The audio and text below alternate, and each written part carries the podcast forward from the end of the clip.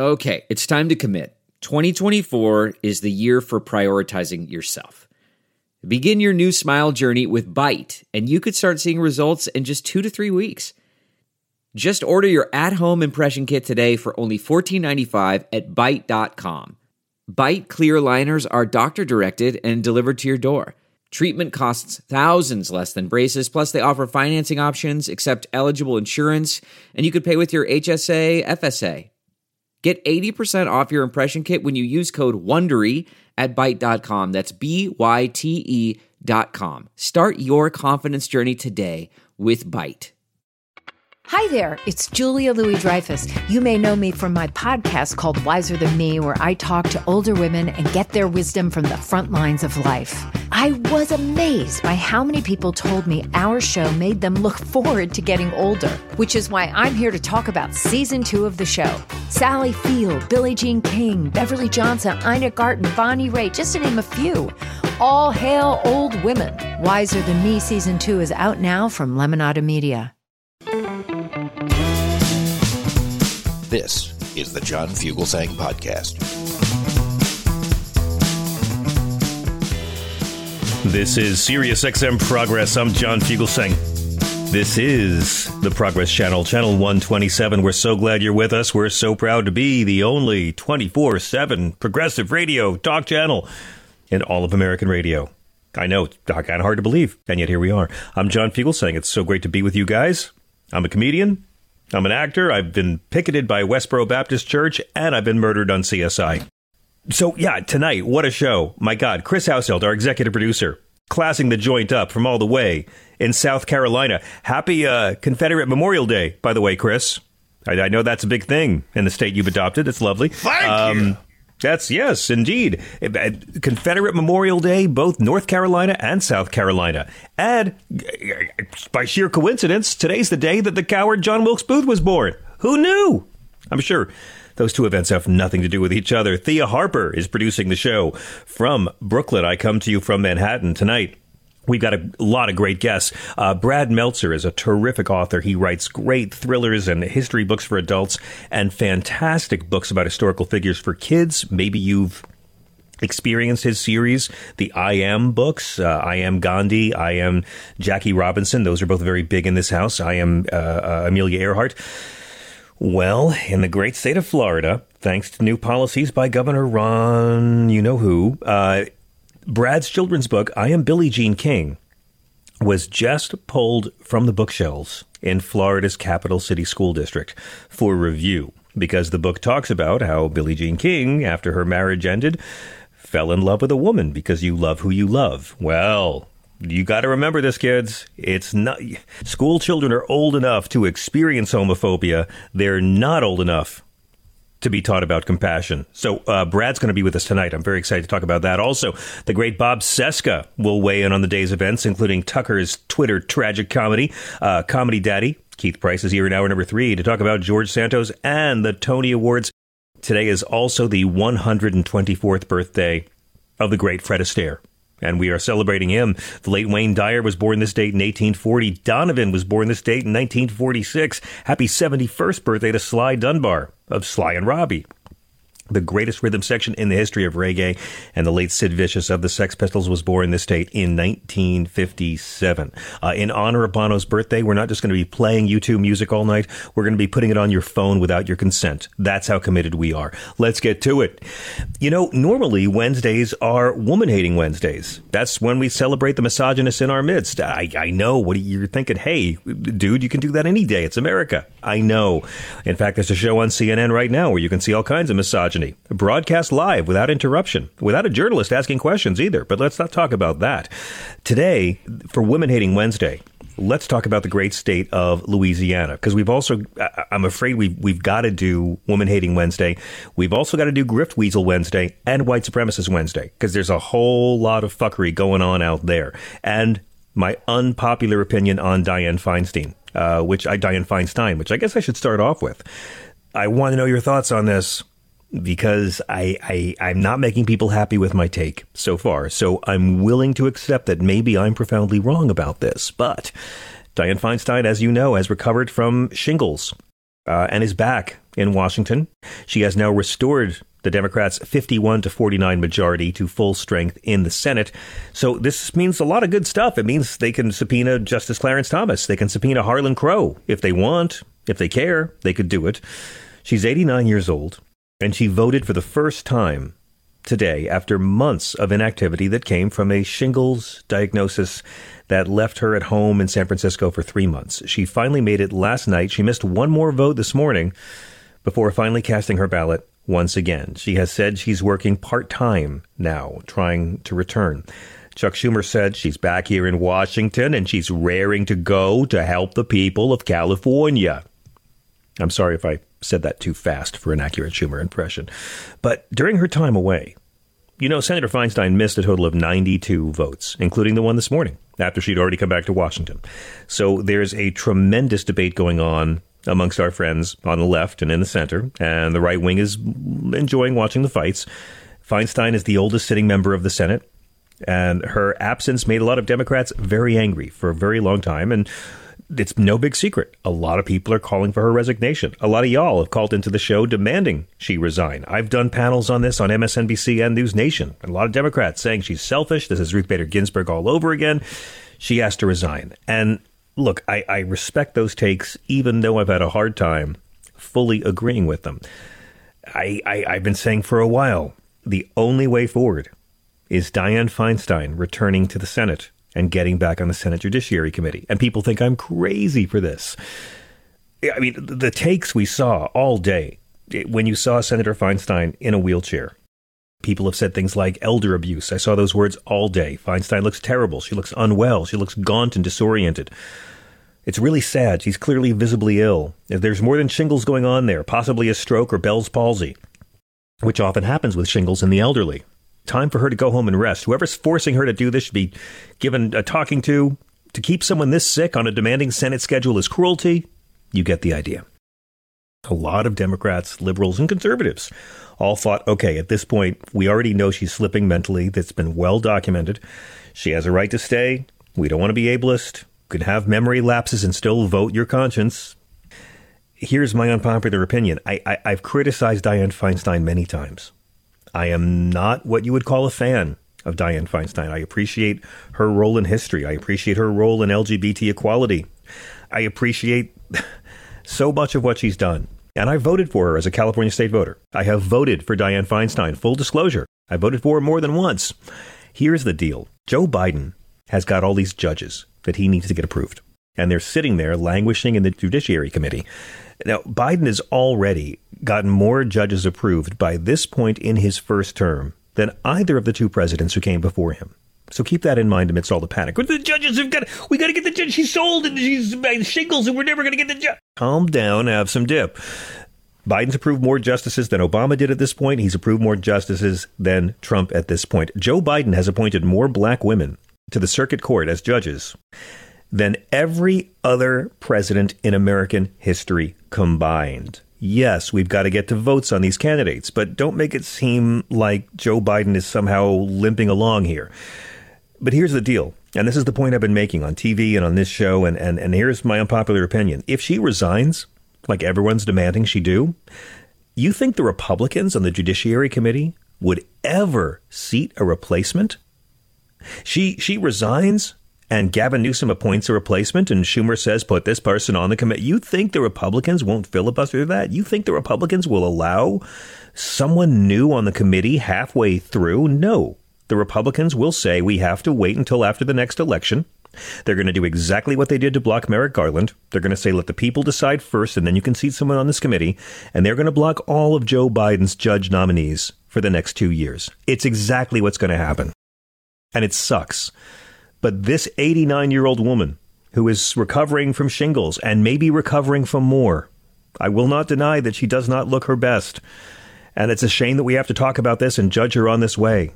But I am telling you, her return is the only way your liberal judges or your Democratic judges are likely to be confirmed. With her back, Democrats now have an 11 to 10 edge on the Judiciary Committee. This means Biden's nominations can move forward to the full Senate without needing a GOP vote. And we know the Senate Judiciary Republicans do not want this to happen. They're due to meet tomorrow to consider nominations to the federal bench. Now, last month, Schumer said Republicans should let another Democratic senator temporarily fill Feinstein's seat. And here's why I'm saying all this. John Cornyn put it down right away and said, We're not going to help Democrats confirm the controversial nominees that are being held up. He said he didn't think there'd be 10 Republican votes to invoke cloture on replacing Feinstein on the Judiciary Committee. This is like three weeks ago. And Marsha Blackburn, she said in a tweet last month that agreeing to replace Feinstein meant going along with a plan to pack the court with activist judges. Yes, I know she's a liar and an idiot, but this is their strategy. If Feinstein leaves, it shuts down any chance of moving Biden's nominees forward. They know what they're doing. This has only happened a few times in in the Senate when when requests to leave were denied. In March of 1891, Senator John Tyler Morgan, right wing Alabama Democrat, been a Confederate general. He tried to resign from the Foreign Relations Committee, and they voted and wouldn't let him do it. They said it would be a public loss if you left, and so they wouldn't let him resign. I'm just saying they have their ways. So, my take on Feinstein is maybe it's not elder abuse. Maybe it's not this poor woman who doesn't know where she is, and heartless aides are pushing her. Maybe, just maybe, an 89 year old woman with a lifetime of public service, even one whose opinions I don't agree with. Maybe this 89 year old woman who does have disabilities and is struggling with them. Maybe she still has agency. Maybe she's still what we call a goddamn grown up. Maybe Diane Feinstein is there because she wants to be there, because she knows what the stakes are, or she'd rather be there than sitting around the house. But let me be clear Okay, we Dianne Fein. This is not me coming out and saying Diane Feinstein's a liberal hero. She has used her Senate seat, my friends, to get very, very rich over her 30-year career. In the time she's been in the Senate, her net worth has skyrocketed over 200 million dollars. And you can look up all the conflicts of interest; they're all over the place. She went to COVID hearings by the CDC in early January of 2020, and right after, her husband stole up to $6 million in stock from Allogene Therapeutics. And then the stock market collapsed right afterwards. She got cleared by the DOJ.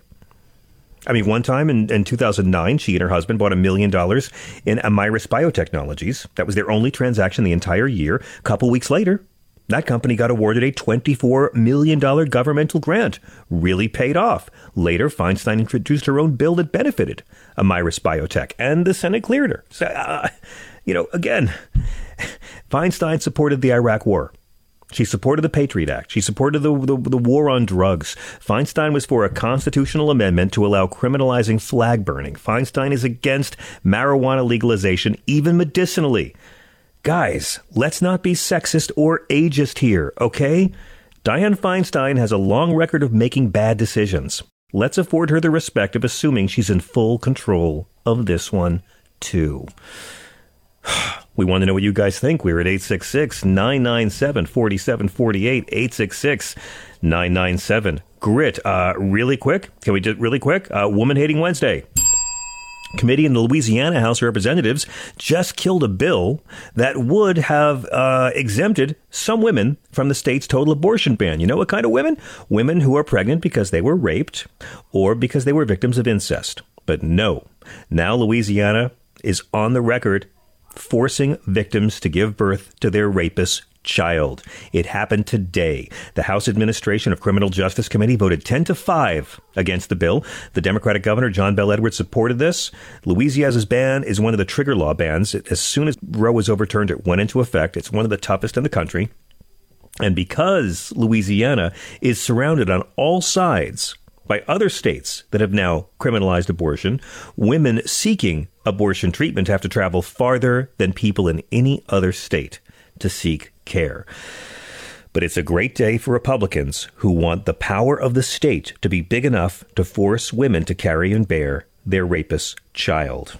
Also, it's White Supremacist Wednesday. I know it's America, that's every day, but happy Confederate Memorial Day to North Carolina and South Carolina and everyone who doesn't celebrate quitting America and slaughtering U.S. troops for your state's glorious right to keep human beings as livestock, you godless, unholy motherfuckers.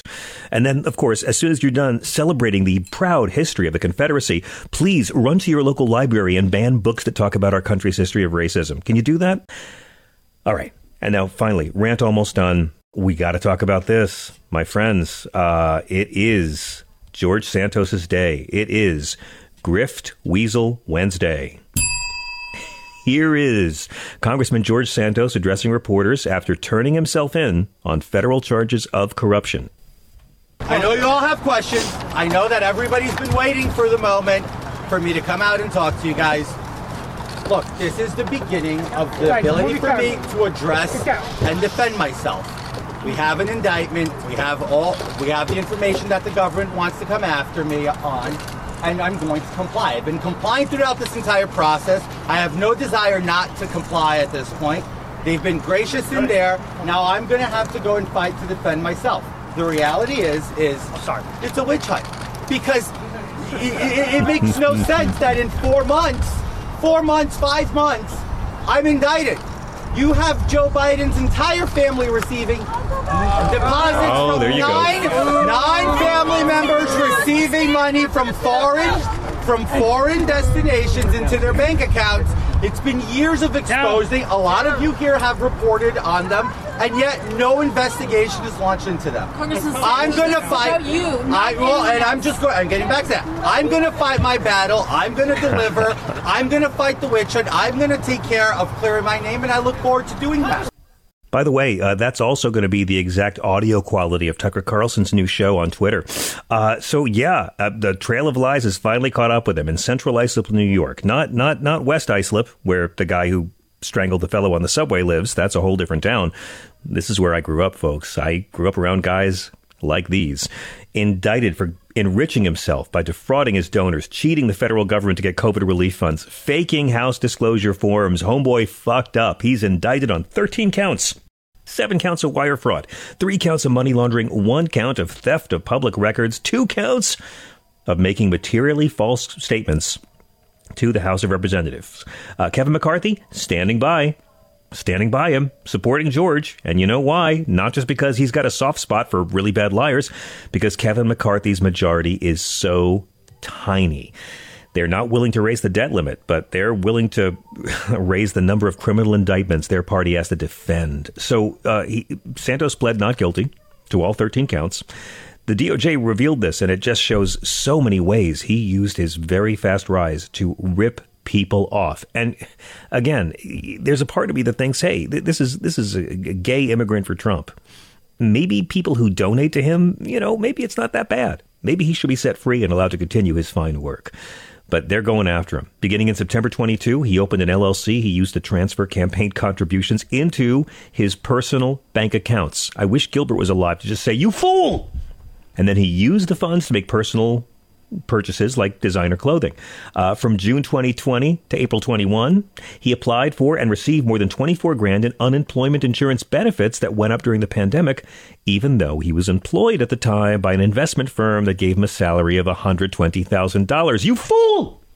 In both 2020 and 2022 campaigns for Congress, oh, little George filed disclosures to the House that lied about his finances. So more and more Republicans are calling for this guy to resign. Santos is not going to do it. He should not do it. He should stay there and force Kevin McCarthy to defend him. He deserves to be the poster boy for this party. He was released on $500,000 bond. His defense counsel uh, is the one time Queens DA candidate Joe Murray.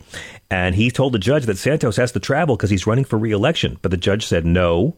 You're restricted to only being in New York, Long Island, and Washington, D.C., unless you get permission. He was ordered to surrender his passport, and he's back in court on June 30th. You heard the clip. He called it a witch hunt, and he's, I'm going to fight my battle. They've been, they've got the goods on this guy. And it's a beautiful thing. They are going to let him twist in the wind, and we have to hope he stays in Congress for as long as possible. His seat is going to a Democrat in 2024. Biden won that district by 10 points. That's, that's just the way it is. But this guy deserves to keep the job as long as he possibly can. This guy and Donald Trump are going to both do a great job of getting Democrats elected. And just so you know, Santos is literally the co sponsor of a Republican bill that the House began voting on today that cracks down on fraudulent COVID 19 unemployment benefits. Literally, the vote begins today. It is the age of micro accountability, my friends, because any society where Henry Kissinger gets to turn 100 years old and not be in jail means true accountability never exists. When we finally get accountability for Kissinger, when we finally get accountability for Iran Contra, when we finally get accountability for the Iraq War, I'll believe in it. In the meantime, I'll take the little tiny micro victories anywhere I can. Let's go to the phones. I want to know what you guys are thinking and how you're feeling. We What's that, Chris? That was Gilbert saying, "You fool." You got it. You fool. Oh, he's great. Let's go to uh, Sal in New Mexico. Hello, Sal. Welcome. John, how are you, sir? Thank you for Great. taking my call. Thank you, sir. John, uh, thank you. I'm I'm doing well. Trying to wind up the school year this year. Me But, too. Um, I, I um, yes, but I, I wanted to ask you, John, if you're familiar with the writer Chris Hedges. Of course. Okay. Um, Chris Hedges put out a story on his Substack, and I'm going to preface by saying that I am I am a true blue liberal, um, consistently vote liberal every election, uh, vote blue every election. But he put out an article called "Lynching the Deplorables." I'm not sure if you've had a chance to read it. Uh, I'm, I know about it. I've read about it. Um, it made a lot of people. Okay. he, this was like two months ago, right? Um, roughly, give or take. I, I don't have the exact date on it, but Yeah. in the just to, to, to, so your listeners may know, in in the article, Hedges basically makes the contention that, um, in in a nutshell, we may be treating many of the January sixth uh, insurrectionists a bit too harshly, Right. and that it could potentially set up a sort of tit for tat scenario uh, with Republicans who, you know, are, are trying to Yeah. stack the, the, the courts with their conservative judges. Yeah, I was very surprised. I was very surprised by Hedges making this particular argument. Yeah, and I, and I was just I'm, I'm wondering what you think of it because he he specifically brings up the uh, the QAnon shaman. He brings up uh, I believe it's Richard Barnett, the man who put his uh, his feet on Nancy Pelosi's desk. But the one question that Hedges never answers in that article and never even addresses in that article is what do you do with these insurrectionists then? If you basically, according to what I'm reading, treat either forgive them for what they did or at best give them a slap on the wrist and say don't do it again which But- we know won't happen i mean Right, but that's uh, but I, I think that's what Hedges was trying to do, and and it, it surprises me very much because, you know, I, I was reading a piece that Hedges did just a couple of months in September of 2020. Uh, and he was warning about, you know, the right wing movement. And he said Donald Trump and the Republican Party, along with media outlets like Fox News, in a bid to retain power, are fanning the flames of violence, seeing in the incitement of far right mobs a route to a ruthless police state. He wrote that four months before January 6th, and now he's saying don't prosecute the guys. I'm not afraid of a tit for tat. I welcome it. If if liberals or Democrats try to overthrow the government of the United States, the democratically elected government, if we try to just do it lawlessly, by all means, throw us in jail for it if there's violence. By all means. Yeah, I completely agree. Um, and uh, yeah, I'm, it just concerns me that Republicans can be so vindictive that if if even the slightest, for example, I mean, if you have, for example, an, an Occupy type protest going on in Manhattan or you know in some conservative red state. You know, Republicans will probably throw the book at these people as as a way of getting back for Yeah. January sixth and those. Look, if these if these people if, if these people had been black that were attacking the Capitol, we wouldn't be having this debate. And and I, I read about about how Chris, who I love, and I've I've interviewed him before, how he defended uh, Jacob Chansley, the QAnon shaman. I mean, the QAnon shaman himself testified, and and you know he pled guilty. Uh, And he said, I have no excuse, no excuses whatsoever. My behavior is indefensible. And I, I don't really understand. I mean, the QAnon, the whole QAnon scene is so fascist. It's so anti Semitic. And it so presents Trump as this liberating figure. Hedges is too smart for this. I, I don't know. I'm not saying that they were all violent. They certainly were not all violent. They weren't all terrorists, but they were, some of them were. And they broke the law and they tried to overthrow our government. It's just, you know, we're just, we, we don't take this seriously. Completely agree. And if I may, just for a moment, with regards to your Diane Feinstein uh, Feinstein comments, yes, sir. completely agree that if she steps down at this point, uh, none of Biden's uh, uh judicial uh, um, nominees will be yeah. will be put on the bench. They they will do everything possible. I mean, unfortunately, the, the the fact of the matter is is that Republicans don't have a damn thing to stand on.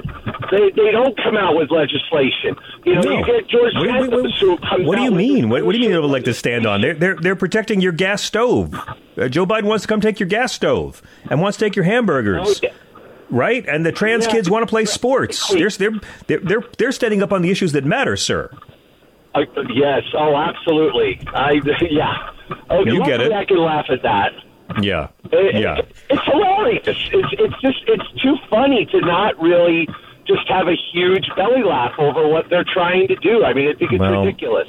The deal is there's more of us than there are of them, but that only counts if the media doesn't play their game. And what CNN did tonight was just completely disgusting. And it's been 10 years since I drew a paycheck from them, and I'm embarrassed tonight I ever did.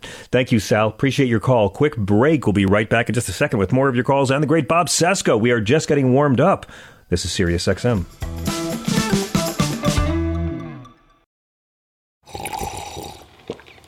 That's not just the sound of that first sip of Morning Joe. It's the sound of someone shopping for a car on Carvana from the comfort of home. That's a good blend. It's time to take it easy, like answering some easy questions to get pre qualified for a car in minutes. Talk about starting the morning right. Just like customizing your terms so your car fits your budget. Mm-mm-mm. Visit Carvana.com or download the app to experience car shopping the way it should be convenient, comfortable.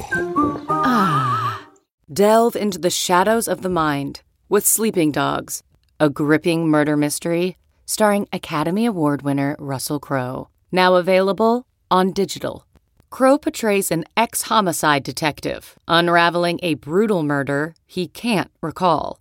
Uncovering secrets from his past, he learns a chilling truth. It's best to let sleeping dogs lie. Visit sleepingdogsmovie.com slash Wondery to watch Sleeping Dogs, now on digital. That's sleepingdogsmovie.com slash Wondery. Hey, everybody, it's Michael Steele, host of the Michael Steele Podcast. Each week, I discuss key political and cultural issues joined by America's leading activists, experts, and academics for conversations that transcend political boundaries. And that's the point. I want you to join me as we work through real solutions, have honest conversations, just keeping it real and having a little fun on the side. So listen to the Michael Steele podcast on Spotify, Apple Podcasts, Spreaker, or wherever you get your podcasts on, because you know I love it when you do.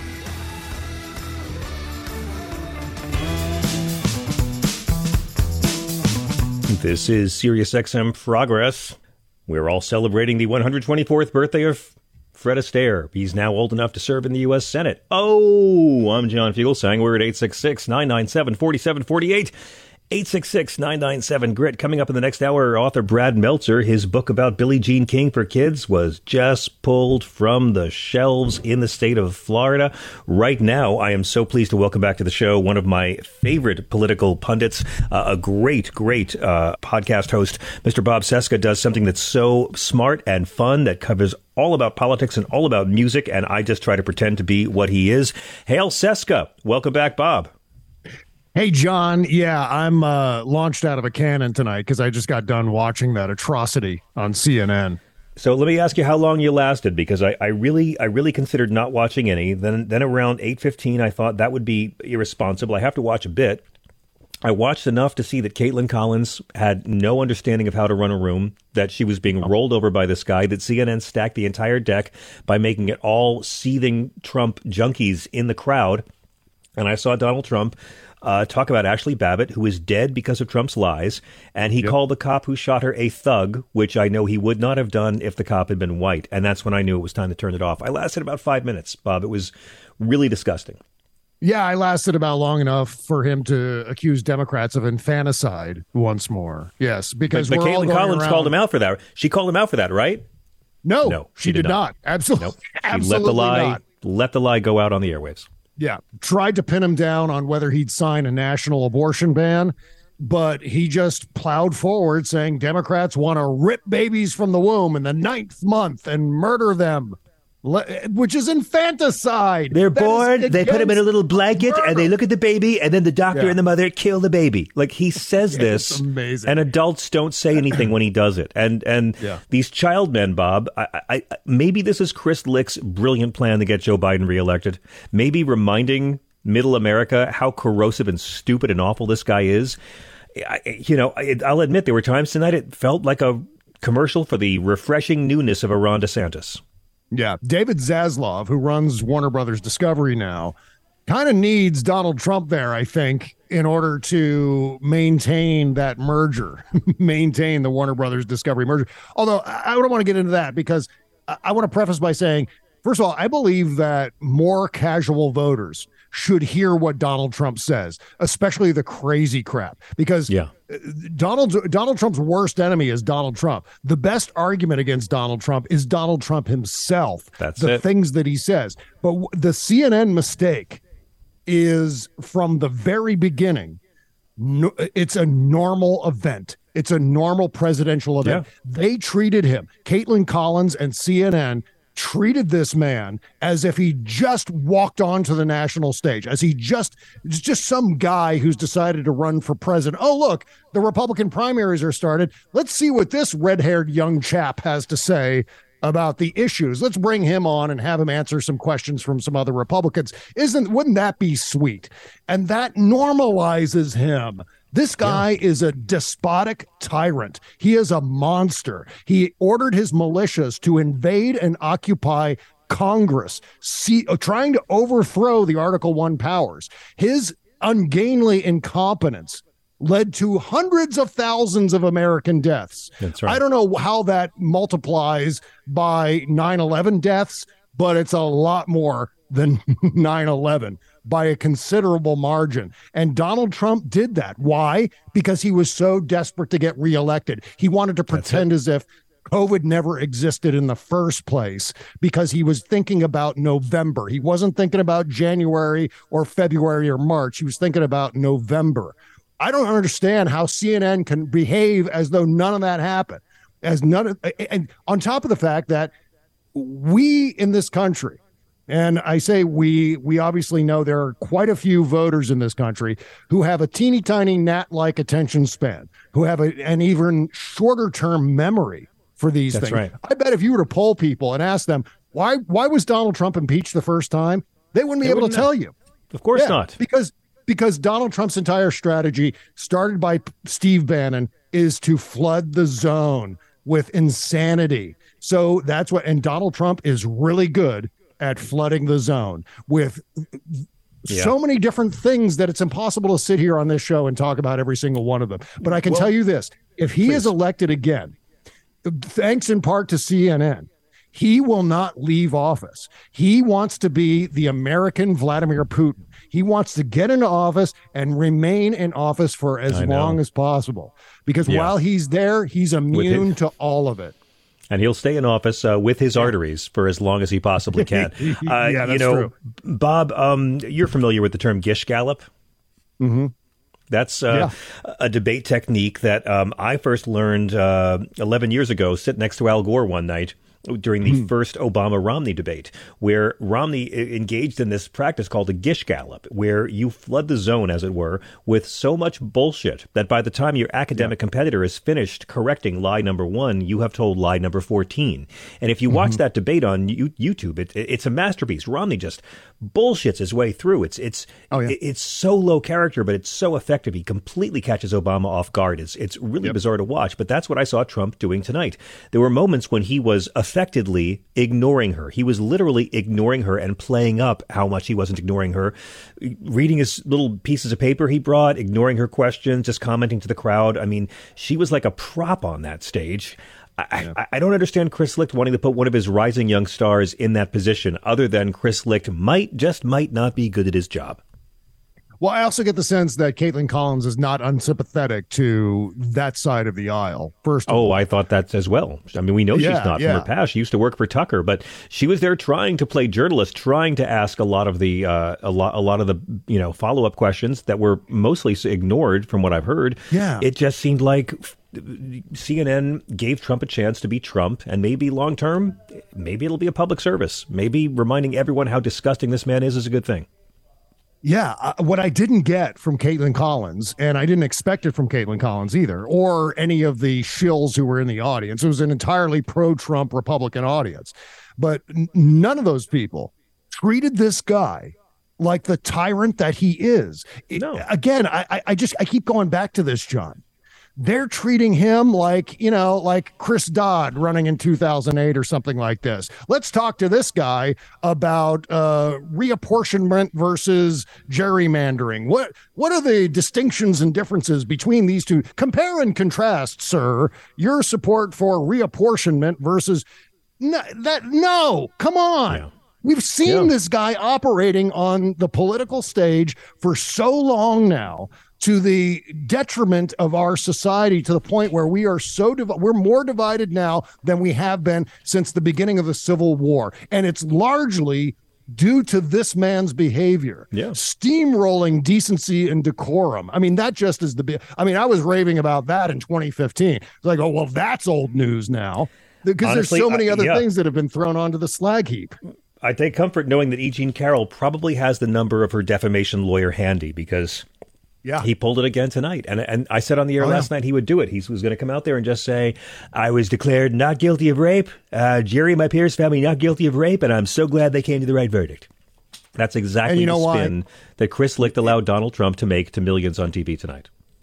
he feels as though he can get away with it, not only legally, but he can get away with it financially because every single sucker with a red hat on is giving him money to finance these legal defenses and on down the line to the point where he's just it's just a gigantic slush fund for Donald Trump. So I mean it's no, no wonder Jack Smith is looking at Save America PAC as being an example of wire fraud. And, Yeah. you know, his people are just eating it up like uh, they're drinking it down like Coca Cola is what they're doing. They just love it and they'll keep giving him money and he'll he'll go back to court. He doesn't care. He's got the money. If it came from his own pocket, he wouldn't be so motor mouthed about some of these things about E. Jean Carroll after the fact.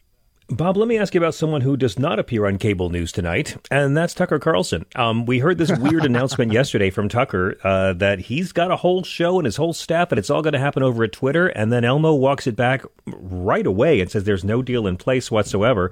Um, It's kind of beautiful. Tucker Carlson walks away from at least $25 million and violates his non compete clause, freeing Rupert Murdoch to release anything embarrassing he wants about Tucker. And the best part is, Tucker's future will now depend on how many of us can teach our parents and grandparents how to watch Twitter on their TV sets.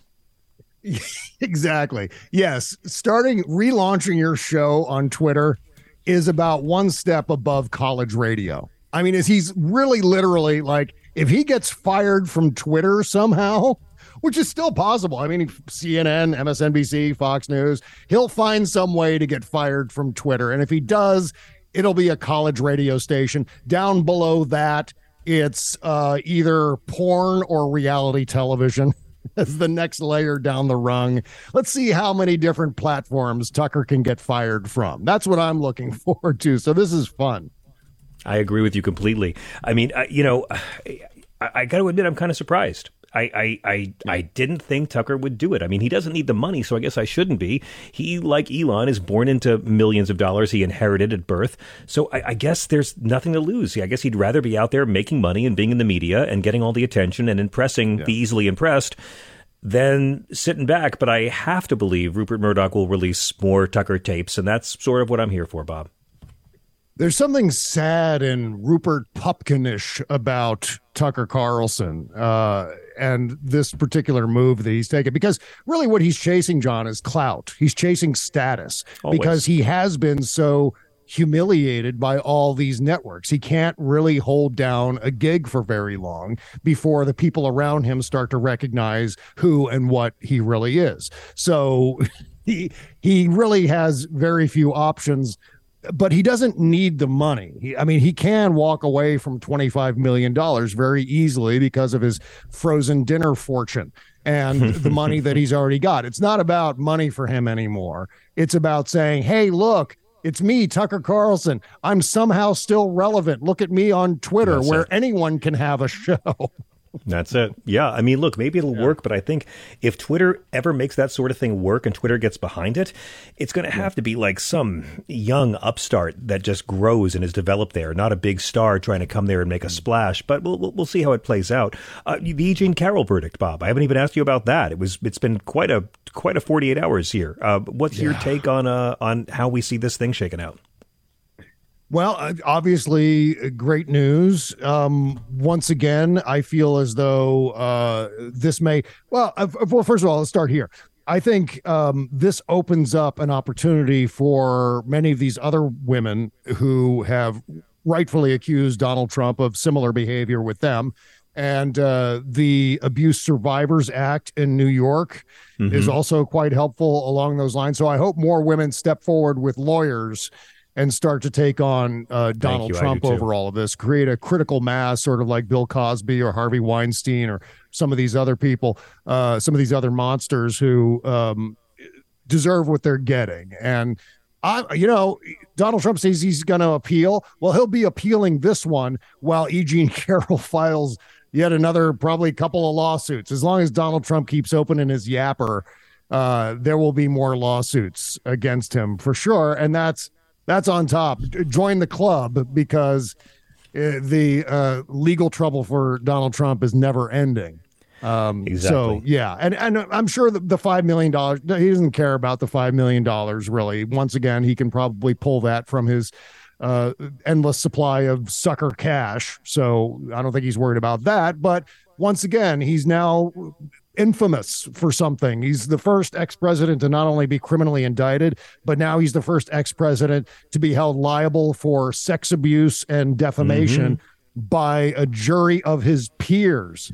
How many men were on that jury? You know, Six. I mean, God. Six. A lot of firsts. Yeah. I, am still holding out for him being the first man to lose the popular vote three times in America. No one's ever done it. A handful have lost yeah. twice. John Quincy Adams lost twice. Benjamin Harrison lost twice, but only Trump has a chance at being number one or number three. Uh, Bob, you know, when the week began, I thought it would be all about right wing people defending the subway strangler. Uh, they temporarily got uh, distracted defending the murderer in Allen, Texas that's sort of going away now. It, it, seems like the more we find out this guy was a hardcore right winger, the less the media wants to talk about it. Yeah, yeah. We, I think, to a large extent, need to be the messengers on this. We can't wait for the news media. We can't wait for one cycle to die down and and and maybe get a word in about gun control in the next cycle.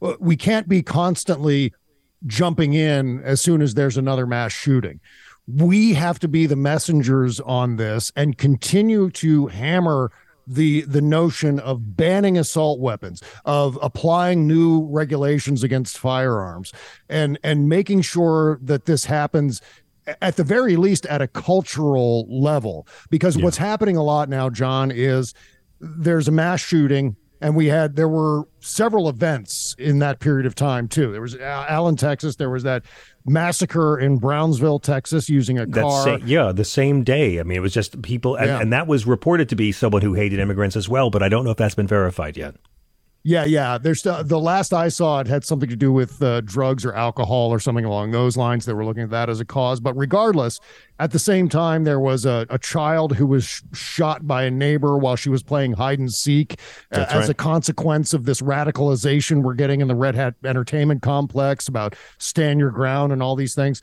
And and what happens is when these news events happen, John um, we we get outraged and we demand action, and then some other shiny object comes along, and we're on that and the yeah. and the gun stuff doesn't get the traction on social media anymore. People That's stop right. paying attention to it, retweeting it, liking it, etc. The you know the activism moves on, but the the town square that is social media goes silent and starts talking about something else. And one of the things that one of the advantages the Republican Party and the conservative movement has over Democrats and the left is they never let up I mean, they start down the road hammering something, and irrespective of what the news cycle happens to be, they keep hammering it. I mean, has Matt Walsh ever shut up about trans people, at least for the last year, irrespective no. of what's going on with his no his favorite politicians or the news? Gets the clicks. That's better than Hunter Biden yeah. for the clicks. Yeah, beating up on exactly. This is what right wing Christians do. You find the least of my people, as Jesus said, and you shit on them. Whoever, right. be it undocumented immigrants, be it refugees, be it the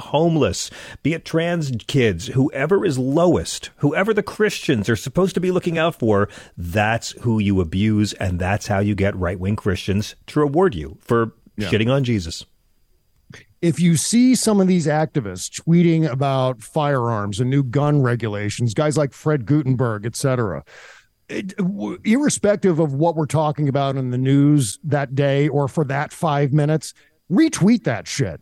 Retweet because, again, it's the tenacity that wins the day. If mm-hmm. we are tenacious with the things that we are demanding, whether it's shaming gun ownership, shaming the gun manufacturers for earning profits on the, on a stack of American bodies, on this on a stack of bodies of children, we need to continuously do that. There needs to be a continuous drumbeat that is ceaseless. And instead, what we find too often is we on the left are chasing that news cycle and we gotta we gotta stop that process. We've gotta seize the initiative and move these priorities forward independent of what's being reported on cable news or what Donald Trump is saying or the outrages that we've observed on CNN so that's got to be the mandate from now on. Preach sir. What's the best way for our listeners to follow you mr Cesca uh, you can follow me on Instagram, the Bob Cesca. My podcast is bobcescashow.com. And I just started on TikTok, for God's oh, sake. look at God you. I can't me. wait. I like your videos yes. very much. We got to have a Bob talk about, about Picard. I don't know. I don't know if I was as much on the Picard train as you. I liked it. Don't know if I loved it as much as you. Don't know if I. Oh, my God. Was, you said it was the best Star Trek ever. So we got to talk about that. Yes. Oh, definitely. We will. And we okay. Will. Uh, thank you very much, Mr. Cesca. We got to take a quick break. We'll be right back with your calls at 866 997 4748. This is Progress. CarMax is putting peace of mind back in car shopping by putting you in the driver's seat to find a ride that's right for you. Because at CarMax, we believe you shouldn't just settle for a car, you should love your car. That's why every car we sell is CarMax certified quality so you can be sure with upfront pricing that's the same for every customer. So don't settle. Find love at first drive and start shopping now at CarMax.com. CarMax, the way car buying should be. Okay, picture this. It's Friday afternoon when a thought hits you. I can spend another weekend doing the same old whatever, or I can hop into my all new Hyundai Santa Fe and hit the road. With available HTRAC all-wheel drive and three-row seating, my whole family can head deep into the wild. Conquer the weekend in the all-new Hyundai Santa Fe. Visit HyundaiUSA.com or call 562 for more details. Hyundai, there's joy in every journey.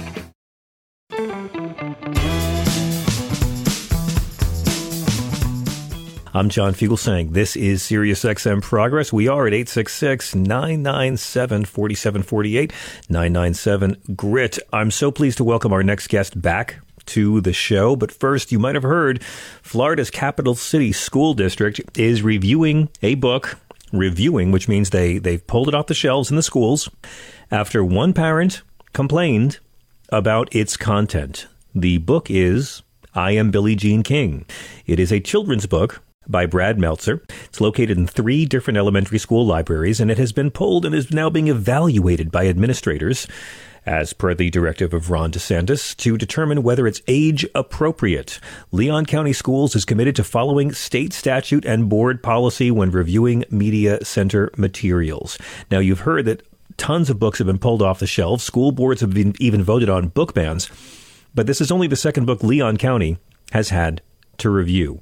Uh, it is very scary. It is seemingly the way things are going, and it's kind of ironic because we've talked with our next guest quite a bit about book bans in his previous visits. Brad Meltzer is the number one New York Times bestselling author of The Lightning Rod, The Escape Artist, 11 other bestselling thrillers. He writes great nonfiction like The Nazi Conspiracy, which was about a secret plot to kill FDR and Stalin and Churchill, um, and his Ordinary People Change the World kids book series, which my son loves. We have the Jackie Robinson book and the Gandhi book and the Amelia Earhart book. That's the series the Billie Jean King book is a part of. And now it is at the center of a statewide book censorship effort among Florida right wing folks. It's a pleasure to welcome Brad Meltzer back to SiriusXM. Good to be back, my friend.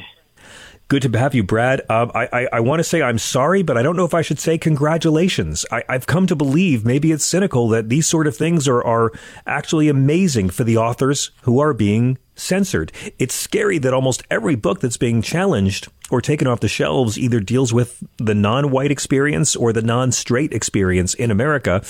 But uh, it is my hope that a lot of people will read your book who never would have ordinarily. How did you find out this had happened? Um, I, I literally, like anyone else, was just uh, I woke up to news online and uh, I saw it online and realized a friend had texted it to me. Uh, and you know, listen, you know, we've we wrote these books. I wrote them for my own kids to give my kids better heroes to look up to.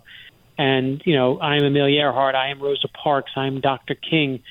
And you know, they had to wake up and see that I am Billie Jean King has been challenged by one parent and and the thing that's absurd, of course, and I live in Florida, so this is my own state, and to to wake up and see, oh, they challenged Billie Jean King. You know what other books they challenged, and you know I've spoken about. I am Rosa Parks.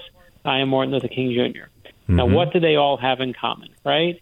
They all are, you know, what what what a certain group of people will consider those people, whether it's the gay experience, whether yeah. it's the black experience, but you know, it is just amazing to me that what our government has really done here in Florida is created this system where our limited educational resources are spent dealing with challenges to books rather than doing the essential work of teaching our kids. That's it. And what our kids are learning from this process is the exact opposite of what our books, Chris Eliopoulos and I do, are intended to teach. And the world, of course, needs more acceptance, not less. That's what I Am Billie Jean King as a kid's book is all about. I, I agree, um, and it's interesting because you've you've written about this and saying that they're they're watching and trying to see, you know, how how you're going to react. But all you're trying to do here is teaching children critical thinking, and I, I want to just say read the one line in your wonderful book about Billie Jean King uh, that caused this to happen. Um, let me know if I get this line correct. Uh, you can't choose who you fall in love with. Your heart will tell you. Is that the line, Brad?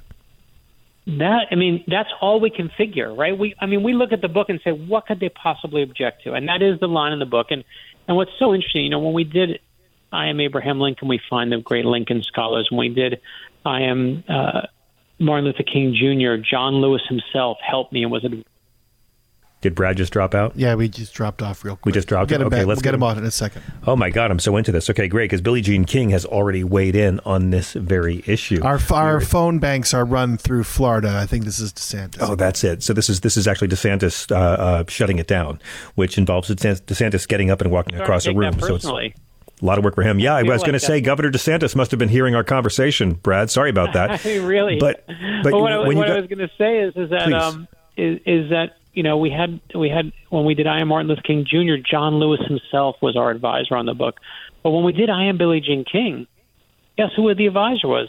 It was Billie Jean King.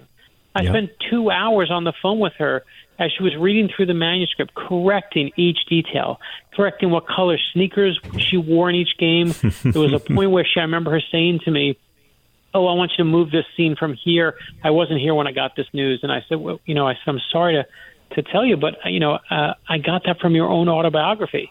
And Billie Jean King said to me, "Oh, I know, but back then I was so busy I never got to proof my own biography." So our I Am Billie Jean Kids book was at that point more authentic than and had more details than her own autobiography. And when we got to that page, she knew I wanted to show kids. I'm like, I'm not doing a book on you without saying that you fell in love, that you were gay, and what it means. Yeah. And we worked on it, and, and she said, well, "Can we say this? Can we say you know?" And we work with people to say, "What's the age appropriate way?" So there's no politics, so there's no stance in it. Let's just be factual and tell it. And this was what myself and Billie Jean King herself picked out for the book. That's and it. I, oh, I just can't believe that anyone, whatever you hate, um, finds it objectionable. And it, and when you ban a book, you reveal yourself. And the parent, Totally. and it's one parent who said that they don't like this book, has of course revealed themselves. Now, um, Billie Jean King, of course, was married to Larry King, not our friend, the sports promoter. Uh, she was forced to come out publicly about her sexuality in 1981. And I know your book includes a page that talks about how um, eventually Larry and I stopped being married, and I fell in love with a wonderful woman named Ilana. Then comes the line you can't choose who you fall in love with, your heart will tell you. It makes me crazy, Brad. There's nothing uh, dishonest you've written. There's just factual information, and it's the kind of facts people don't want children to know. Um, and if you question this, they'll call you a groomer. As you well know, it is not possible to groom children to be lesbian tennis players. You can try, but they're going to be what they want to be and what they're meant to be. It, it just seems And- like. and- Please go ahead. No, and you're right. I mean, and, and I think to me, what what really gnaws at me in this challenge is that buried within it, when we talk, you know, we can talk about how the world needs more acceptance, not less, and we can talk about protecting our children. But to me, what's at the core of this challenge is somehow this idea that it's inappropriate to teach that one of America's great heroes is gay. And that's what's disgusting to me. The only thing in this book is basically saying she was gay. And and love whoever you you know, love who you want. That's and, it. and that's at the basis of this. It's not that you're worried about grooming, it's that but it's someone who's saying that if you say someone's gay, that's inappropriate to, to someone. And that is just you know, again, you know, I looked up um, the history of book bans because you know I'm a history guy, and Yeah. when you look up and see the very first book that was banned nationwide in America was Harriet Beecher Stowe's classic Uncle Tom's Cabin. That's right. And why was it banned?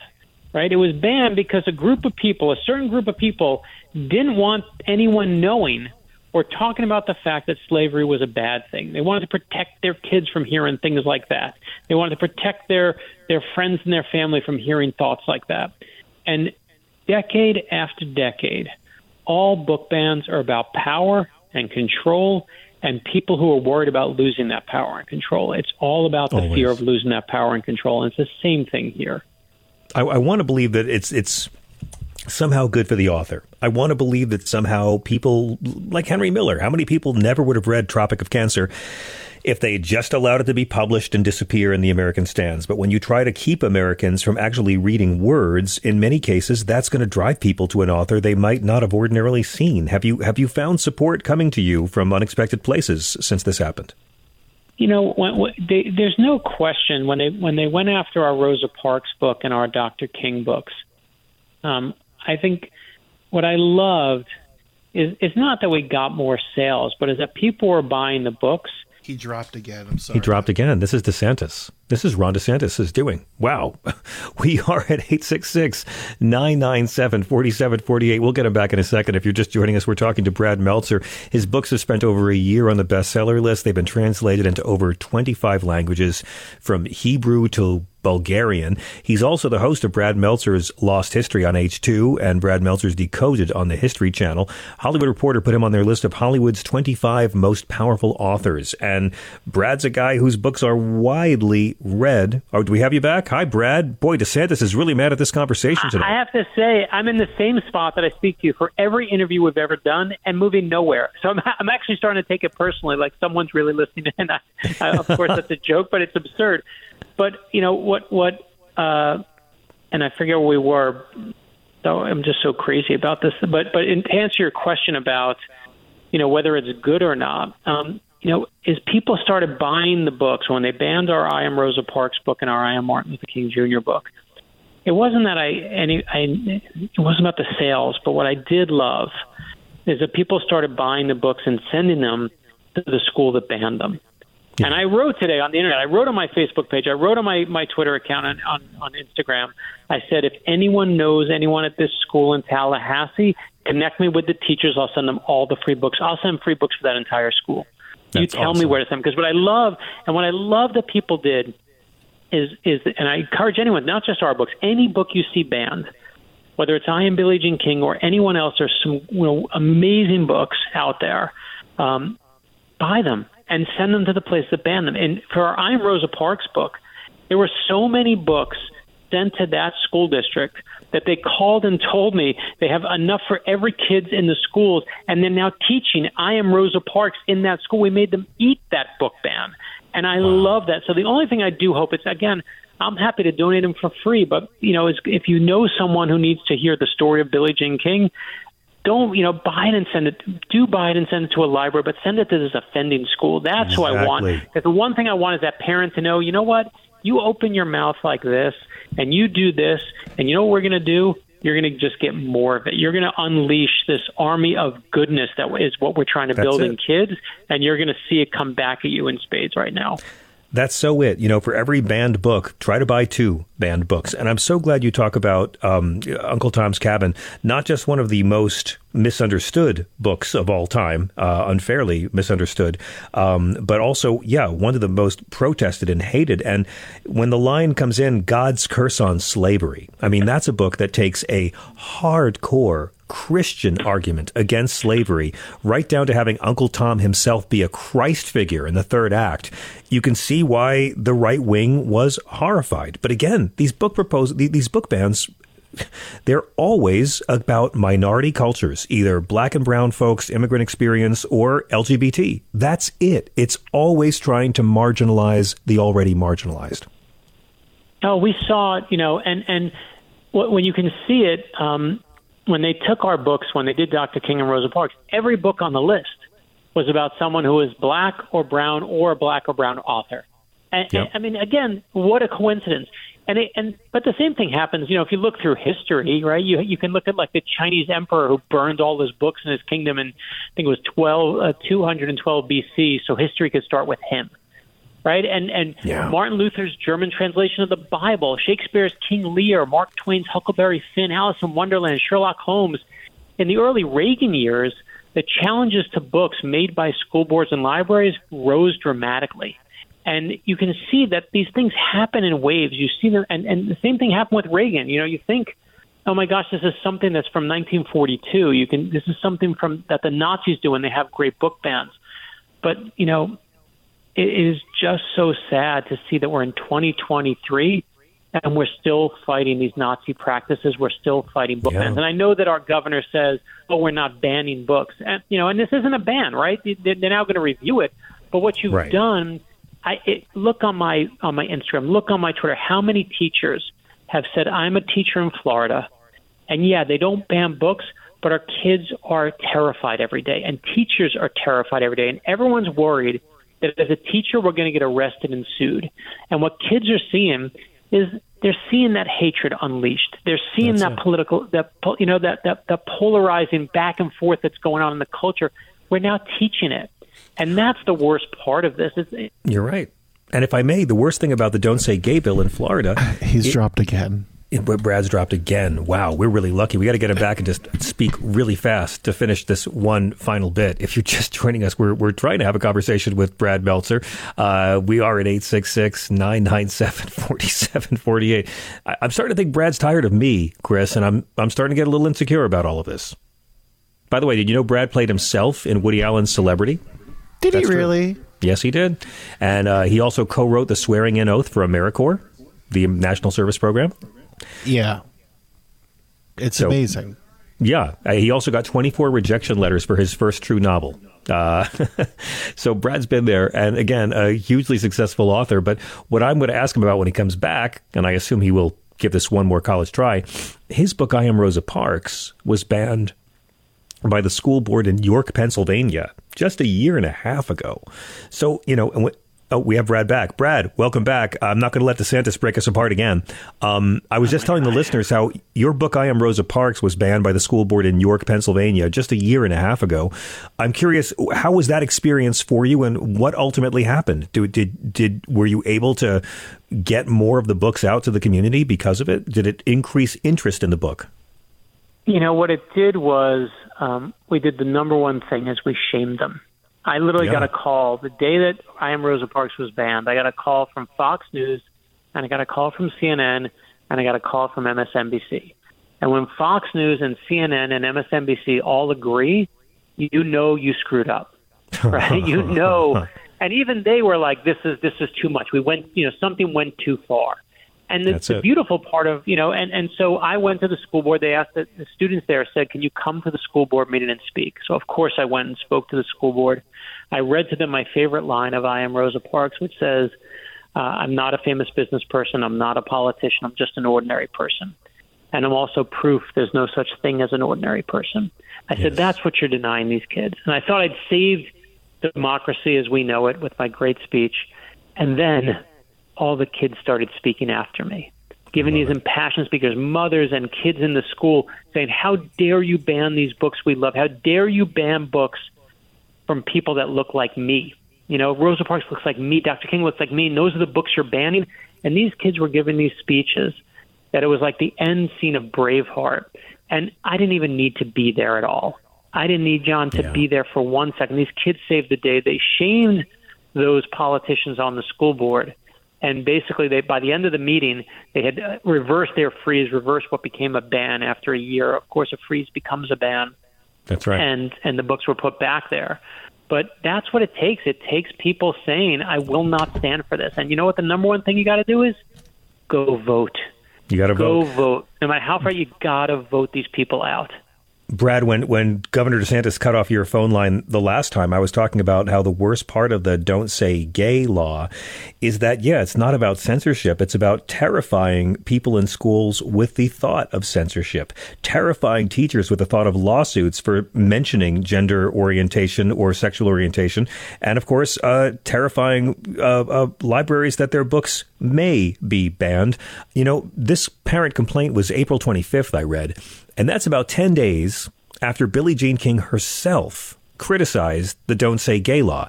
I, I don't find that coincidental at all. And I'm wondering um, has Ms. King commented on what's happened in Florida? You know, uh, I'll leave her to make her comments, and she's obviously one of my heroes, so I'll never try and speak for her unless it's in a children's book.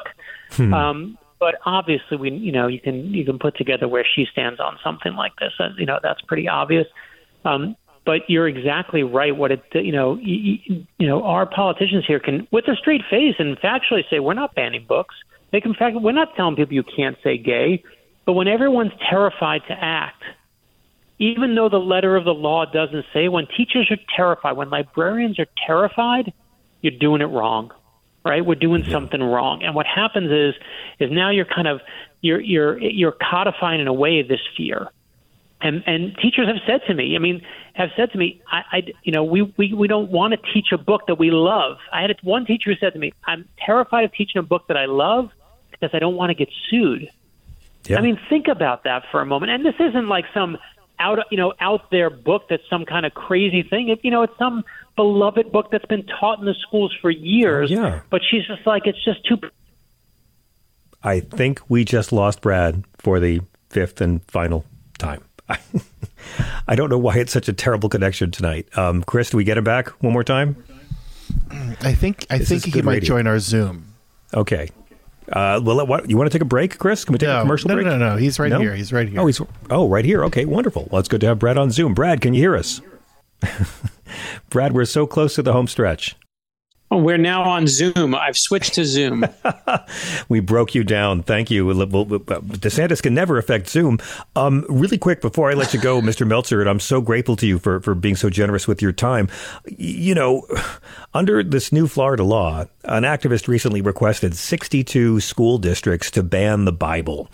Now, because the Bible itself does violate uh, these very laws and has all the things that these books are not supposed to have, I, you know, I know it's obviously a stunt. It's a bit of theater to shine a light on it. Do you approve of that sort of thing? Is that playing tit for tat, or is that an active way to show the absurdity of these laws?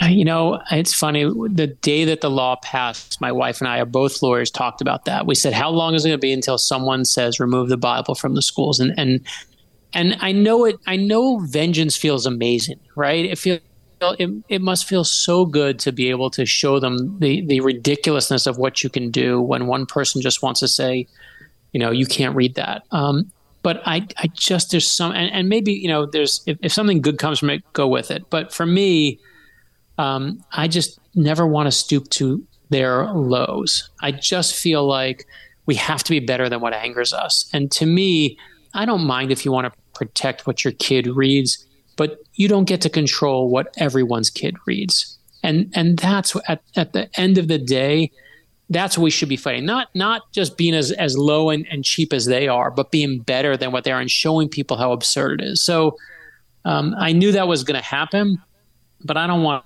to be on the side of book bans. I think if we're if we're banning books, as you know, and we all agree, you're on the wrong side of history. And eventually, as history proves over and over, whether it was rap music or video games or anything else that's been banned, at the end of the day, when you're banning books, you're going to be revealed as the villain in the story. Always, every time, because as you've pointed out so many times, Mr. Meltzer, what they're trying to do is stop ideas, and that never turns out well.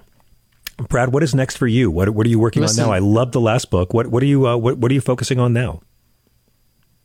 So uh, working on the new thriller right, right now, and then we do I Am Wonder Woman, kids nice. book, and then the one that I've been waiting the entire series for. We're doing I Am Mister Rogers, oh, and that's brilliant. why you got the last answer out of me, right? Is like Mister Rogers. If he taught me anything, is is you know show show people kindness, and and I, I do believe that uh, that that will win in the end. It's just really frustrating when we're going through it. And and but again, not just our books, not just I am Billie Jean King.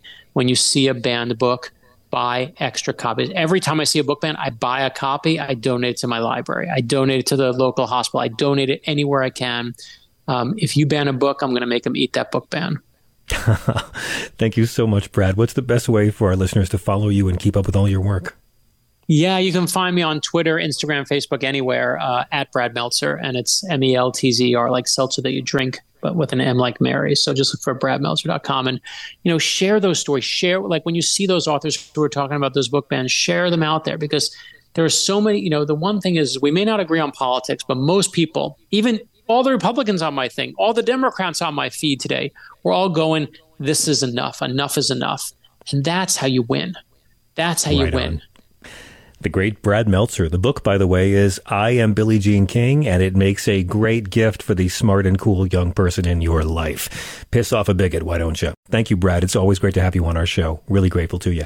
We got to take a Thanks. quick break. We will be back in just a moment with your calls at 866 997 4748. We're going to have open phones all the way till midnight on the East Coast, 9 p.m. on the Pacific. Uh, Keith Price joins us in the next hour. When we come back, it's just your calls, 866 997 GRIT.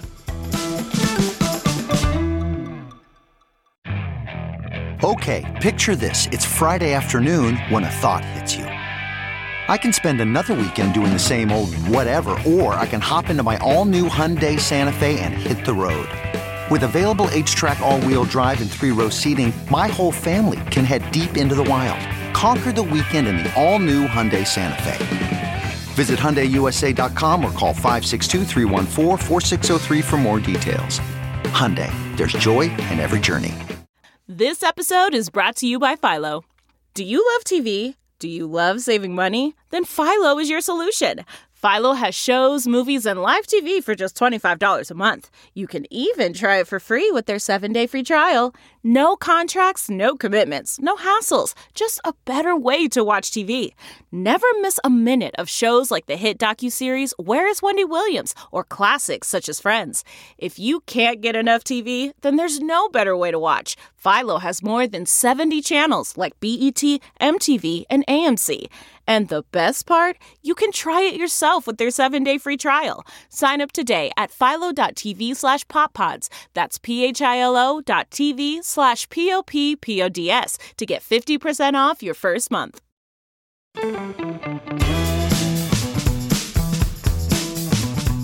Released on the 10th of May, 1978. One month in advance of their album Some Girls, a song that went to number one on the Billboard Hot 100. Rolling Stone named Miss You number 498 on their list of the 500 greatest songs of all time, written by Mick Jagger while jamming with Billy Preston during rehearsals for the El Mocambo club gigs in 77. Keith Richards is a co-writer. Jagger and Ronnie Wood still to this day say Miss You was not supposed to be a disco song. Keith Richards says Miss You was a damn good disco record. It was calculated to be one. Happy anniversary. 45 years. It's now old enough to embarrass itself in a disco. And Keith Price, it's so good to have you here, our comedy daddy. How are you? I am fabulous. I'm guessing like- I, I'm guessing you didn't get to see uh, uh, Donald Trump on CNN tonight. sadly, no. I missed out on that on my commute coming in. Gosh darn it. Yeah. Uh, let's go to Robert calling from uh, the great state of California. Robert, did you get to see any of CNN tonight or the, the channel that used to be CNN? Yeah, I've seen it all. I Tell me. it all. It was such a shit show. It was like full of like lies, blah blah blah. Yeah. It went on on. It was it was like, why is this guy even on our TV set? Oh, I forgot. He's the star of The Apprentice. Yeah. Mm. I was just like, my God, it just, I watched five minutes and I just thought, you know what? I can't even get angry. It's just, he's shittier, he's dumber, he's more dishonest, he's more grotesque, and he's more boring. That's what surprised me. I, I used to be able to watch one of those things and write 20 good jokes and get my, get my Irish up and get, get my battery out, but this was just draining. I didn't Hey. have the strength to sit through Hey. it. Yeah. Hey, I'm I'm I'm on Sirius Radio, right? Yeah. So I anything I want. Anything you want. So You already said so- shit show. So here we go. Um, uh, it's uh, it's the deer hunter, and every time they went deer hunting, uh, the one guy would go fucking a, Yeah. fucking a. I forget. Yeah, his name. fucking A. But Um, I got I got two really quick things for you. I, dude, you're a connoisseur of so much stuff. You you go through so much. I gave you a big hug at the El Saban Theater in 2016 when we Oh, all nice. thought Hillary was going to win that night. That was But, quite um, a show. I, I got I got two things to tell you about Antifa. Tell me. Tell me. I, I know who the leader is, and I know Antifa has a leader? Yeah, and I know who the founder is. Okay. His name is Bob Miller, Okay. and That- the the founder was all our forefathers that fought fought against France and Germany and Japan and all the fascist ways. I But love okay, it. now now you're gonna like this one. I'm I'm 30 miles from her her house. I love you guys all the time, but Bob Miller is Stephanie Miller's um, dad, and he was the leader of Nuremberg. Oh He yeah, of course. All them he took down all them Nazis. Mm-hmm. So Yeah. I mean, And and of course Stephanie Miller's father Stephanie Miller's father was famously Barry Goldwater's running mate. So, you know, that's the Yeah. great thing about that family. You can have this rather conservative conservative dad and a hyper liberal, hyper lesbian daughter. and and every time every time I watch her on Directv in the morning, and she's got the picture of Goldwater and her dad, like the running ticket. I, Yeah. I look at her picture of her dad, and I look at a picture of her, and I'm like, God, you guys, you look like family members. I mean, it's it's amazing, and and yet they're they're so different ideologically. But Stephanie has a really good perspective on what decent, honest Republicans used to be like. And can I tell you, the last time we were playing in Phoenix together, you know who came backstage to hang with me after the show? Barry Goldwater Jr., which was just Ooh. surreal oh for my me. God. Looks just like his dad, except he doesn't want to nuke the Viet Cong. Wow. So true. But, but Robert, really quick before you, before you leave us, you, you you you watch this town hall disaster. I watched five minutes. The format was just designed to let Trump step all over this woman. The crowd was all Trump supporters. It was a completely biased yeah, crowd they- that was laughing at the sexual abuse, laughing when he would insult the host. I mean, I don't know, Keith, how they didn't think this was going to happen. Well, the idea though that they decided to go through with it after the the the results of this this trial, the civil suit, you know, it just it to me it just shows that they are about trying to make money and they are trying like you said to figure out the ratings. This is all about what they're going to do. And I think that they're hoping that since Fox has been seen as this bastion of just lies, lies, lies, they're hoping that they can grab the few less Grab crazier fans of Fox and bring them mm-hmm. over to CNN. And so and, and then that way they can play the we we serve both cards. When in actuality, they are slowly but surely getting rid of and annihilating what's left of the left in that space. Technically, Oh my so, God, that's so true. You know, so it's just it's at this point now. You know, to watch CNN is an absolute waste of time now, as it is with Fox. But what's going to happen is, is that you know you just can't get all of your information from MSNBC. You know what I mean? It's I like know. you got to open can't. up your, your you got to open up your sphere a little bit. But like you know, for the most part, that's where you're getting most of the truth. You know what I mean? Like, yeah, there, there's Sirius and I- XM progress as well. There's other sources of information, Mr. Well, yeah, Price, that- but, I'll agree just- with you. I'm s- I- no, no, no. But I'm just saying, like you know, uh, in that level of the media scene, on that that like that's what's happening on that level of media. Absolutely. and it's not you I know agree. the liberal level of media where we are too. Is it's you know they're picking people off left and right when they can. Oh no, so- I'm very comfortable here at my own level. Trust me, I'm I'm I'm very grounded here at my level. Uh, Robert, any any final thoughts, Robert? Yeah, yeah. Two final thoughts. I love Pussycats, and so do you. And the other final thought was, um, every time I, I watch Free Speech TV and I get stuff from Thom Hartmann from Yeah. years gone by, different presidents and everything, and then I turn on, you know, Randy comes on next, and she just like, she, in layman's terms, she just like, hey, look, this is how stupid they are. I remember when the fucking uh, the dude ran into the um, FBI place and he tried Yeah. to hold him up, and they end up taking him out to a field and everything. It, it, you, you don't get that shit on regular TV. You get it from free speech, from That's people right. that want to tell you everything about the truth. That's right. No, I, I love Free Speech TV. They got some great people working there. I, I even once set a record for their Oh, yeah, pledge I drive. think- So I think that you work there every now and then, right? I, I no, I work for, I work at Sirius XM, but it, there have been times in the past when I've been filling in for Stephanie and she was away and I had to do the pledge drive, and they told me I broke their record one year at, at Free Speech TV Nice, nice. for fundraising. Yes, well, I'm very good at begging people to do things. I'm I'm very needy. Yeah, yeah. Here's Robert, one. thank- here's one thing. Here's one Okay, last thing. really quick. Um, Go ahead. In the um, Islam, uh, in the uh, their whatever, the birth of Christ is in there with Mother Mary Yes. and everything. The Virgin Mary is mentioned more in the Quran than she is in the Bible. Go ahead. The Quran, I'm sorry. There you go. Yeah, yeah, exactly.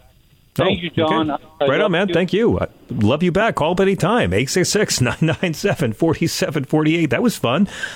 Uh, Keith, I, I for, almost forgot to ask if you're okay. I know how, how much it hurt you when the Proud Boys were all convicted of seditious conspiracy. Um, I was devastated. I Oh was yeah, are you okay? devastated. Thoughts and prayers, thoughts and prayers, and and and, and giggles too. Um, they're really what? building a wide web of cases here.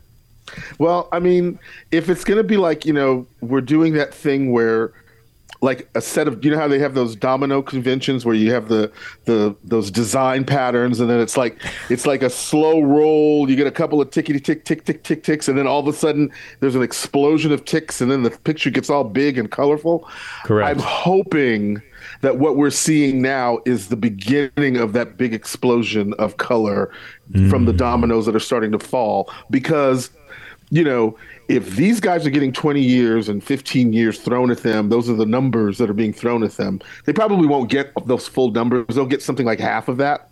But even that is enough to to give them that Indiana Jones stick of fire to get them behind burning that fever out of them because Indy, I love you. Wake up. I love you. It's like because at this point now they're still trying to say, well, it was Trump that made us do it. Like we were like totally know. like here, and we were like angry and stuff. And then like he's like he just like spoke to us, and when he did, like we totally just like we're like, yeah, we're totally gonna take over. And so like we did, and then like everybody got mad. Like I don't understand, you know. You know, and so this is this is how they're trying to walk through this process, and it's like, you know how how a bunch of white supremacy kinds of guys are following a man named Enrico Tarrio still to this moment confuses me. But you know what what? How a black man named Enrique Tarrio can be a white supremacist. I just I believe in comedy. Hilaire. It it, it I don't get always it. always goes well. I, I I get it. There's you know you you you've seen Samuel L. Jackson's character in Django Unchained. There are always going to be non-white. White supremacists. I don't think I can say anything more about it, but you you you could. You, got know, your podcast all fixed, right? Your your podcast, you got it, everything in order. What happened there? Yeah, you know what happened? It was like I had switched over to another carrier so that I could let myself free of, of SoundCloud and all the drama that goes on with that and found an, another podcast site. But what happened was like, you know, when you switch with the RSS feed and then you have to put it someplace else in the listings in order to have it show up at, at iTunes and Spotify and all of that other stuff. So like I spent like a day and a half finally figuring out what was wrong. And now it is all back and up and running in the right direction. And Oh, that's good. We've opened with uh, this full on because I've figured out how to work my iMovie now, so I'm feeling very, very artistic. Yes. And, um, I've been seeing you've been doing uh, some editing, sir. Yeah, it's been kind of fun. Shut up. It's like, you know, who knew it could be so easy with just my two fingers. Um, but uh, I started it with this the brand new uh, ep- episode is a two parter with uh, my two friends, and we took all of the nominations for, for the Tonys, and we broke them up, of course, with the technical and and um, creative arts awards Very versus the performances and best shows, and we just sat and kibitz, and and you know all of our predictions were up, and you know, again, as we mentioned earlier when I joined, that uh, I am kind of team Some Like It Hot for Best New Musical. And so I'm hoping that, you know, so there's, there's a lot of decision making that happens where you kind of get, you know, we know what you're going to say, Keith. And I'm like, yeah. It, it, You have they should also- win for you- that too. But you, you've also, uh, I, I have to bring this up because you sent me a link. You made a video that included my wife's horrible dog in it. Uh, this this Pomeranian I live with that looks like a it looks like a Wook- Wookiee's testicle. This ball of puff that barks and shakes and pees, and and you leave her alone. Oh, she won And me you put over, her- John. did she really? She I thought the cats over. would have won. Keith, for those who No, don't know, Keith was Keith. Keith was house sitting for us over Easter break, and, and got to got to have a whole weekend with the Annapals. And uh, I'm glad the horrible dog to end all horrible dogs made an impact on Oh, you. Keith. she was dreamy. She was Devoon. Oh my God! I will not like- let you besmirch her. No, I no, I won't. It's just it's the closest I've ever come to you know dating a model. I, I live with this thing that just shakes and screams and vomits and has emotional issues, but she's so attractive, I, I don't mind. Hey, uh, Bruce You is calling from. California. Bruce, welcome. You're on Sirius XM with Keith Price. How are you? Hey, how's it going? Hey, before Not too I get bad. to what I was going to talk about, uh, Mitch, Mitch from Ohio brought up uh, several uh, subjects that I that I'd like to talk about. First, real Okay, quick. what is that? Uh, first, Dave Mason. I've been a Dave Mason fan forever. My He's great. first date with my wife, we've been married 43 years, was uh, July 8, 1976, Universal Amphitheater, before they put the roof on it. That was our first date. Mm-hmm. Dave Mason. Seen him several Okay, very cool. And very underrated. I think one of the most underrated I think so, too. people in rock. Yeah, I, I agree. He's one of the he's one, Dave Mason's one of those guys that like all the artists you like love Dave Mason. Exactly. And Yeah. then uh, Jethro Tull, my favorite group of all time, been a fan since I was 14. Right on. Uh, Aqualung is a fantastic album, and it's exactly what you. It's about. It's it's what you say. You know, it's it's. You know, there's Christians who believe in the teachings of Christ, and then you're you're phony Christians. They- yeah, there's they, people who know, believe in the teachings of Christ and the people who believe in Yeah. a talking snake. Yes, and then uh, work. Then he talked. To, then he talked. To, he talked about Betamax. My, Oh, yeah. Uh, my wife's father, before when we started dating, he uh, he won one in a, in a raffle. So I I'm very familiar with the early days of Betamax. There you go. Today's the anniversary of the first Betamax in '75, Keith. So we're we're honoring all that great Yeah. technology.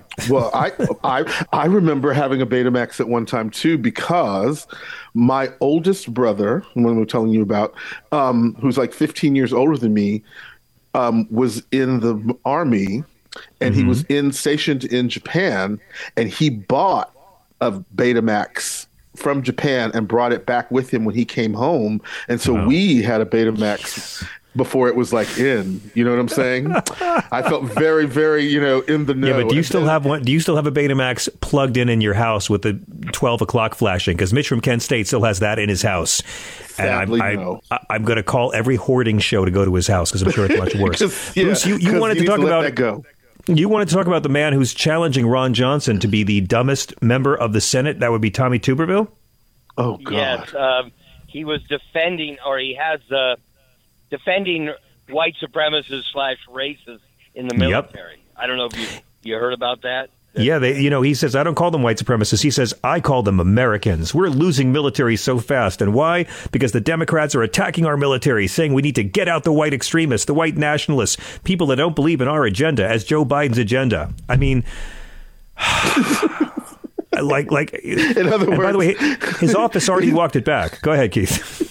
it's like he's like all of these people that he's naming, all these types of people that he's naming. He's like he's upset that they're not being able to walk around with more weapons, more That's guns. And, and again, his, his office came out and said they said he was just being skeptical of the notion that there are white nationalists in the military, not that he believes they should be in the military. That that's not what he said. Tommy Tuberville said we cannot start putting rules in there for one type, one group, and make different factions in the military. You know what? No, if you're a white supremacist, I don't want you to be a cop or in the military or have guns the state gives you. For God's, it's like when the Marines banned the Confederate flag last year. I don't know why it took 150 years to say don't keep the flag of an enemy nation that slaughtered U.S. troops.